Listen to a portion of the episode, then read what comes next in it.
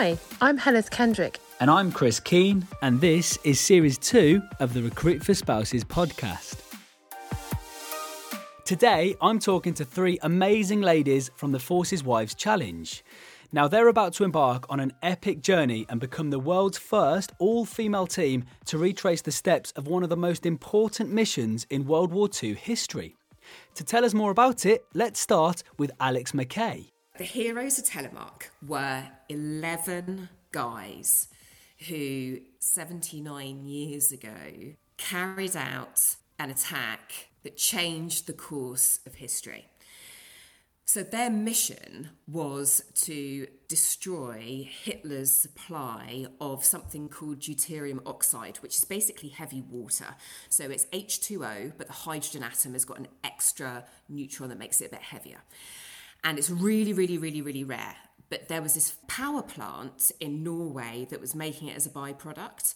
And when the Nazis took over Norway and they had that occupation, they then acquired this supply of deuterium oxide. And the relevance of that is it is a critical ingredient to making an atomic bomb. So Hitler had this supply that had put him about two years ahead of the Brits and the US and the Allies in that race to make an atomic bomb at a point where that would have just been literally in one exercise, he would have been able to take over Britain. He would have just been able to bomb London. But the problem was where this power plant was based, it was incredibly difficult for the Allies to access it and to do any damage because it was right next to a town full of civilians and it was right in the mountains in the depths of Norway as well. So they wouldn't have been able to approach it without being seen and being essentially shot down so they sent in this small group of guys, and they were actually brave Norwegians who had originally escaped from occupied Norway to join the British Special Operations Executive, which has now been absorbed as part of sort of special forces and MI6, etc., in the British infrastructure. And they were trained to do exactly this, and they were parachuted back into Norway. The really interesting thing is the first advance party were parachuted in to do a recce for about two weeks to just send back information, do a recce, keep an eye on the plant, and you know just work out how they were going to get in. But actually, what happened was the subsequent attacks that were planned they either went wrong or they were failed or the weather was too bad. And these four guys in the advance party that was codenamed Grouse, they ended up having to survive on the Hardangervidda, which is on the edge of the Arctic, at a height above Ben Nevis. They ended up having to survive for four months just on those two or three weeks worth of rations until the attack party joined them and they went in and carried out the attack, which was pretty much a suicide mission, to be honest. They all got out alive with no civilian casualties and they destroyed that supply of heavy water. So, it's a really important, incredibly daring special forces mission in the, the history of Second World War, history of the world. And the journey in itself to go from where they were parachuted to the power plant was incredibly grueling for them and living up there on the Hardangervidda. And it's therefore retraced by people within the army. They often retrace it's part of military history exercises. Ray Mears has done a documentary on it as well, but it's never, ever been done by a group of women. And that's what we're doing. Amazing. And in terms of actually getting on the expedition in the first place, it wasn't just a case of putting your hand up, saying, That looks brilliant, I'll get on that, I'll be there. There was an actual selection process, wasn't there? Yes. I just remember Heather saying, not had many applications. And in my head, I was thinking, okay, brilliant, brilliant, okay, brilliant. Because she didn't know at that point that I was going to apply. And then I applied, and then she went, Oh, we've had 97 applications for eight places. And we all felt like this actually. The first selection weekend was in September, and a few people started saying how intimidating it was to go. I think there was about 40 of us that turned up at the first weekend, knowing that there was only eight places. It could be quite overwhelming or quite intimidating because these are 40 awesome women And then the second weekend, actually, there were only a couple that dropped out, so it was still a really high number. And that was in Taunton in November. And then finally, the eight were selected to join Heather and the expedition medic, Kate, who is part of FWC. And we have two girls who are coming with us on standby, but they've been doing everything the same as us all the training, all the work that has been required before, and they will join us for the reenactment of the attack on the power plant, which is now a museum. So they'll come and join us at the end as well. Awesome. And we are going to be talking to Boo and Kate on this podcast. But can you just give us a kind of brief outline of who is on the team? So we come from all different types of jobs. Funny enough, there's a few of us that have got a science background. So Joe works for a clinical research organisation. Elsa did her first degree and a PhD in neuroscience, and then on a posting at Scotland with her husband, she decided to do a medical degree as well. She actually works for a military charity as well. We have got a paediatric A&E nurse in the team. We've got a sports rehabilitation therapist, Boo, in the team as well, who I think you're going to be speaking to. We have also got, obviously, our medic and Heather, and Kaz is a HR professional and a business coach. And then we've got a very talented makeup artist on the group as well. So we are already planning our get together in London when we come back. And I'm really hoping that Jen will be able to get her hands on our faces. We've actually also got a radiographer who has always worked with people, but she's currently working with animals at the moment. Uh, she's got a very interesting career. And tell us why you personally decided to get involved in this. It was incredibly deliberate. It was very, very intentional. I've known Heather for a long time. So, Heather and I, we sort of moved in opposite each other probably about six or seven years ago on one of the patches. And that's where I met Heather. And a couple of years later, she told me she was setting up FWC, so right at the beginning. So I was like, okay, awesome, awesome, awesome. That sounds absolutely brilliant. I'd absolutely love to be involved. I'd absolutely love to help. But can I do it in a job that means I don't actually have to do any of this physical stuff? because I had told myself certain stories about what I was capable of physically, which wasn't much. And I had also told myself lots of stories that, you know, my strengths were in business, in marketing, in science, and this just wasn't my bag. So I placed myself very firmly on the periphery and um, helped her out with the website, and that was that. And then during lockdown, Heather put on some virtual challenges. And I started doing them. And there was one in particular that she only gave us three weeks' notice for. I think I only started training about two weeks before, and it was a 10 mile run. And I don't think I'd ever run, I think I might have run 5K once before. And I was absolutely determined to do this because, because it was a classic case of FOMO. Like all of our friends were doing it and they're all really fit and healthy. And, Heather was like, it's all right, you can walk it or you can share it. And I was like, right, I'm doing this and I'm running it. I'm not going to be the odd one out here. And it turns out I loved it. And that was it. I never looked back. I, I was running all the time then.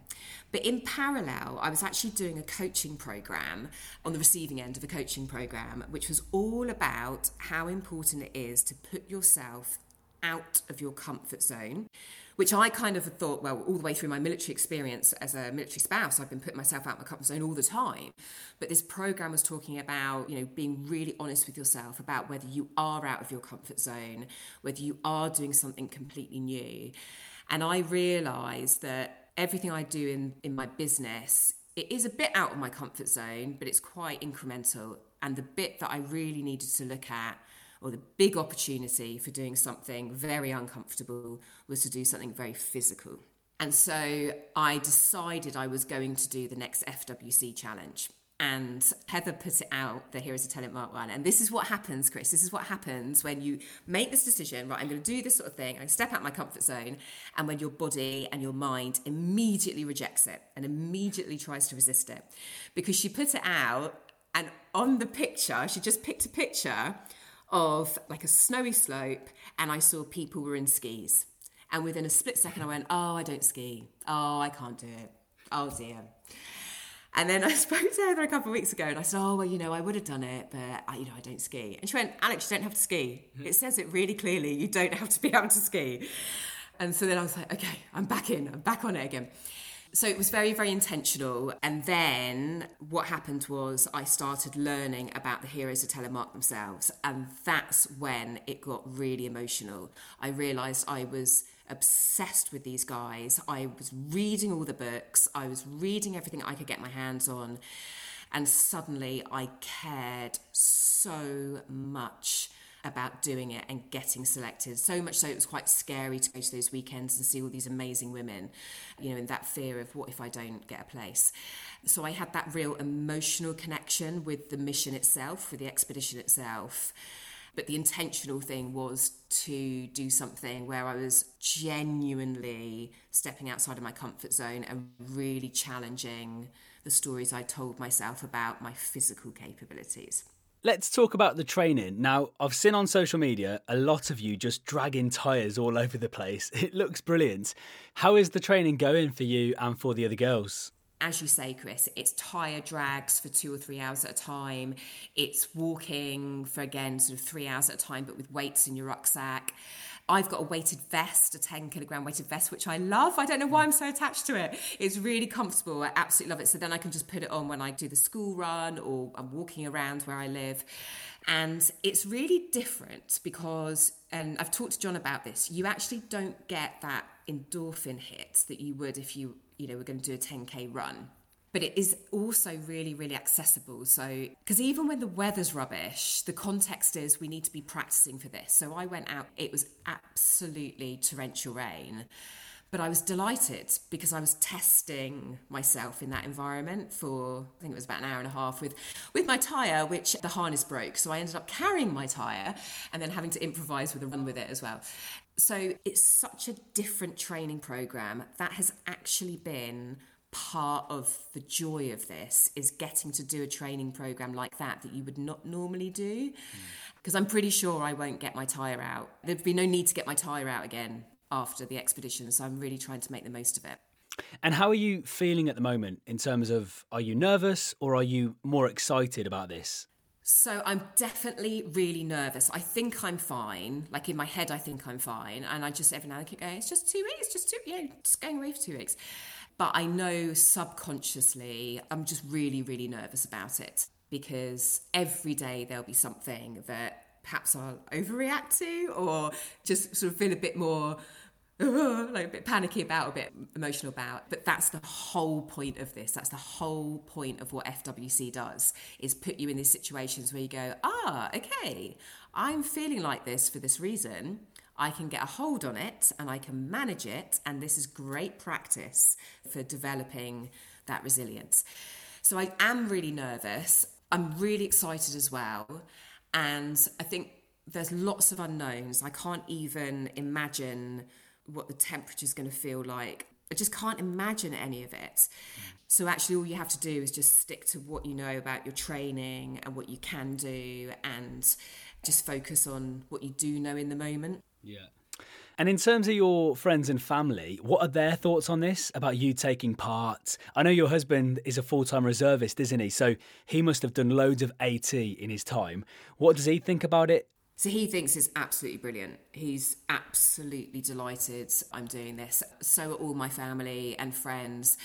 It's been really interesting actually. Sort of friends around here, but sort of neighbours or, you know, just people on the school pickup or you know just the sort of people that you just you say hello to and you know you're chummy with mm-hmm. and my colleagues as well like the companies that I work for just how supportive everyone's been has been really touching actually and really really has meant a lot to me.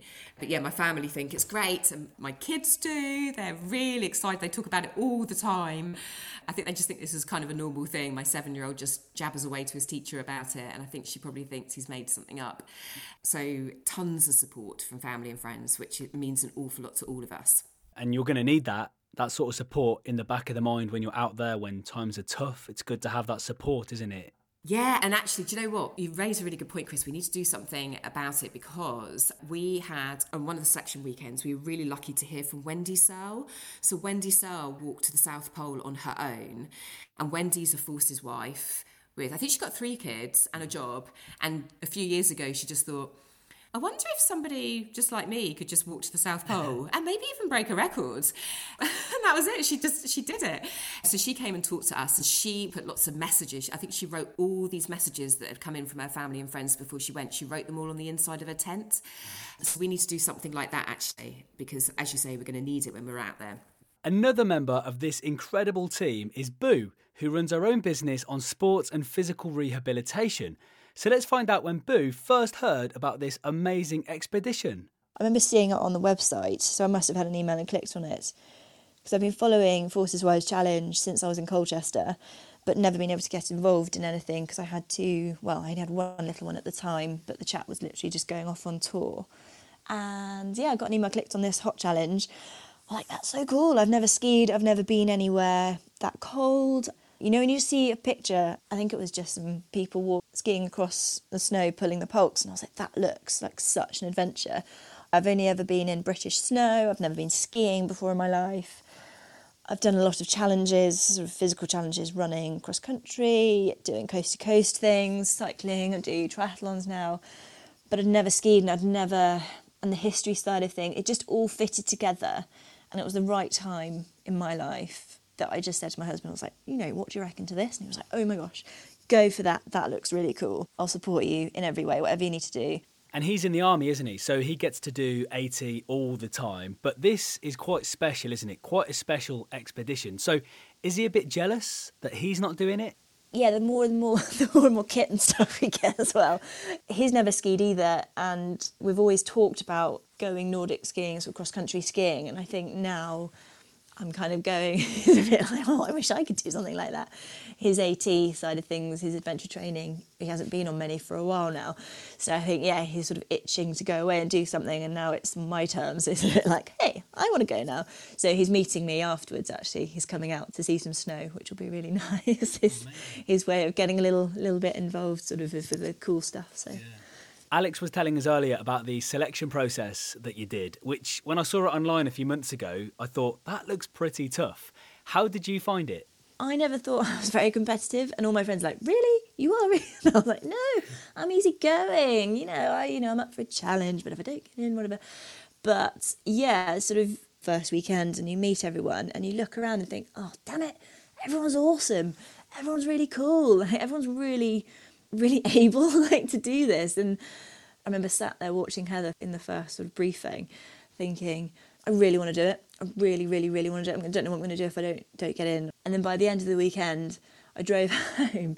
I thought you know what? I really get on with everyone already and I don't mind if it doesn't come through for me because I've met some really really amazing people who I know will I can call up and say do you want to come and do this and they'll say yes absolutely. So it wasn't hard because I thought I'd be like, oh my god, I'm being so competitive. I'm gonna, I really want this. And it was only the fact that because you've got no control over it and you don't know what they're looking for, it could almost put you at more ease. Actually, it was like doing silly tasks with your friends. You know, you've never met these girls before, but yeah, you just felt like you're having a really great time and you sort of got to know them individually and then as a group and everything. And at the end of the weekend, you're really sad to say goodbye to them, but you knew you see them in a couple of weeks. And then when we all met again, it wasn't like it was a selection process at all. We were all just meeting up again, like, like catching up. And it was, must be so loud. I think the guy in charge, he was a bit like, oh my God, what is this? You're crazy. Because everyone was just so excited to be with each other I think that's what's so amazing is that, yes, this challenge brought everyone together, like minded people who were willing and putting themselves up for this sort of enormous task. But everyone was so relaxed and everyone just got on really well. And it's opened up some friendships that I wasn't expecting, to be honest. I was just, you know, set myself up for an adventure, a bit of skiing, you know, a bit of a challenge on myself because I've always done stuff very independently. I've always played golf and that's very singular and I used to play team sports at school, but I haven't been with a group of people so like-minded for a long time, and just felt so good. Like I came away, I think I messaged Heather saying I've got such a warm feeling like in my tummy.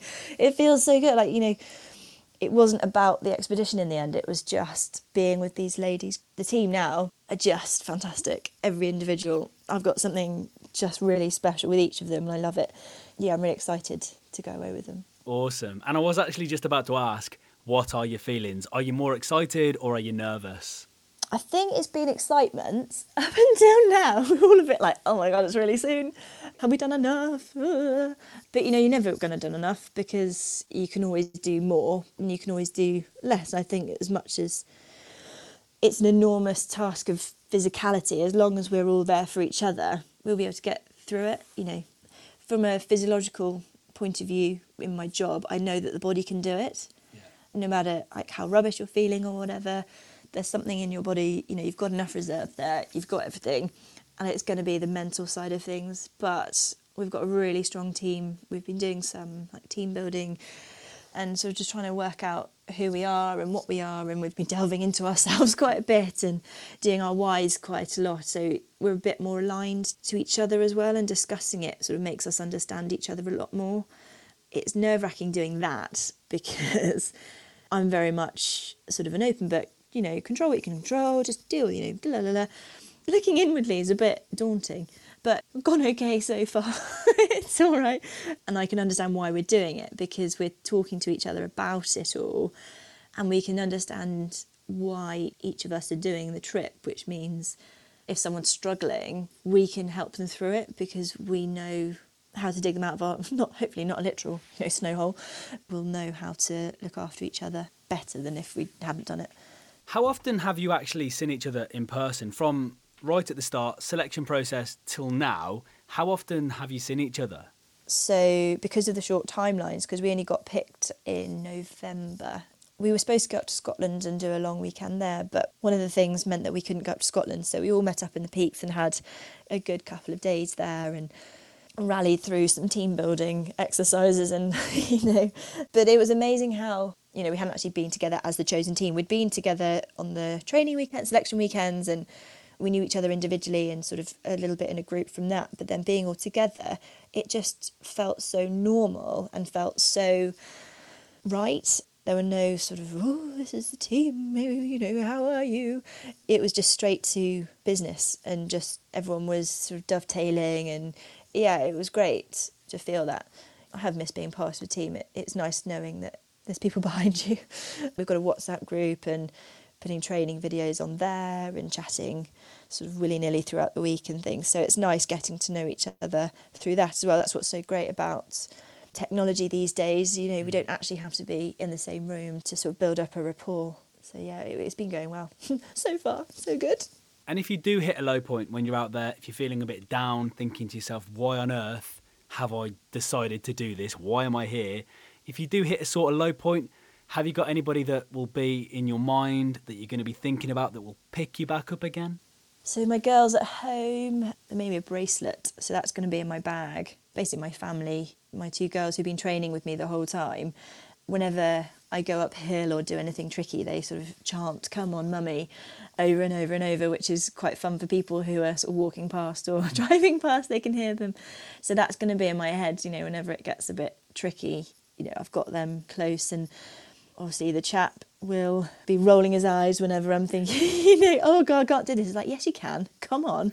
So I've got sort of that them in my head and my um, my sisters and my parents and I've asked my sisters to write me just a little couple of notes that I can just put in my bag. I don't have to look at them, but just knowing that they'll be there, just having something from them gives you that. I'm not on my well, I'm you know you're not on your own because you're with your team, but just from your your own team back home I'll think of them. And the final member of the team that we're talking to on this podcast is Kate, who is a GP and is, of course, going to be the team medic. I think there's something amazing about going away for a period of time, having something that is just for me, having a focus, professionally having those challenges that you do get when you are doing a, an expedition with a group of people. But overall, meeting a different group of women and going on this journey together, you know, having a team around you, going for a common goal, all of these are just amazing opportunities. And there are certain things that attracted me to it more than other challenges. I learned so much about myself when I was on the volcano and how far I can push myself that I just wanted to have a similar experience again. And it's odd, when I was in that volcano environment, I really, really loved being there, but I think I got more out of it was afterwards that actually it really benefited me going on that expedition and doing everything. I thoroughly loved the journey. I loved being out there, but it was afterwards I really got the benefit. And I suppose I wanted to do something similar again. And in terms of selecting the ladies, from all of those that turned up at the first selection weekend, how tough was it only selecting 12? How tough was that? And also, what have you been doing up until now to get yourself prepared to go? Yeah, so Heather and I, because I'm on the board of directors and it was coming on the expedition because Heather wanted a medic on it, the selection process, so we organised a weekend in Sandhurst where we went and met all of the women that had put in a show of interest to go away and we had a really amazing weekend in Taunton where we did loads of command tasks and went on a long walk. It was just fab. And a lot of those weekends were just structured essentially to to see how physically fit people were, but more to just to get to know people, to see how they work in a team. And then we had the really hard process of selecting the team which was really, really tough because there were so many strong people on both of the weekends. It was so hard to just whittle it down to 10 plus us. But we managed it. And then after that, we went on a team building weekend to the Peak District in January, and then we're doing the expedition. So it's been hard, but I think it naturally evolves. Any of those processes and do naturally kind of evolve, and you just see doing the command task, talking to people. You get to see people that really want to do it, that are really passionate about it. It's a really interesting process. It's the first time I've been on the other side. And the Heroes of Telemark, I've got to admit, I didn't really have a clue what it was or who they were or anything about the mission. But did you know what it was all about when you first decided to get involved? No, Heather was talking to me about it, and I said to Mark about it, and he was like, "Oh, that's really hardcore." But I didn't really know much about it, and it wasn't until we, you know, started planning this I then looked into background of what exactly the Heroes was. It's an amazing, amazing story. I think that'd be really emotional actually when we're out there and we're doing a remembrance service, for want of a better word. So yeah. And if we fast forward to actually getting out there now and doing it, what things are you most looking forward to and what things are you absolutely dreading? So I'm really dreading the sleeping arrangements. I'm fine with limited sleep, but I'm really dreading the sleeping arrangements when we're actually out on the Vidda. And I'm really dreading the kind of general toilet hygiene situation as well when we're on the Vidda. I'm not 100% sure how that's going to work. I know I've done it before, like I've done all these things before, did it on the volcano, it was fine. But I think it's the added coldness that is a little bit, yeah, the temperature. What am I looking forward to? I'm just looking forward to spending time with a group of girls who I've gotten to know but actually, you know, we haven't spent that much time face to face. So we're in constant contact, but I'm really looking forward to getting to know the girls more. I'm really looking forward to pushing myself, finding more out about myself. Yeah, I suppose it's the team thing, really, yeah. that I'm most looking forward to. Kate, thank you so much for coming onto the podcast and talking to me today. Final question, and I've asked Alix and Boo this as well, but when you're out there, if things do get a bit tough and you start to feel a bit down, a bit low, who are you going to be thinking about back home that's going to pick you right back up again? Oh, it will always have to be my babes. It'll be the kids and Mark at home. Because ultimately, you know, I want them to be proud of me. And whilst I do this for myself, I really want to do it for them as well and just show them that whilst daddy can go away and do all these really cool things, mummy can go and do something cool as well.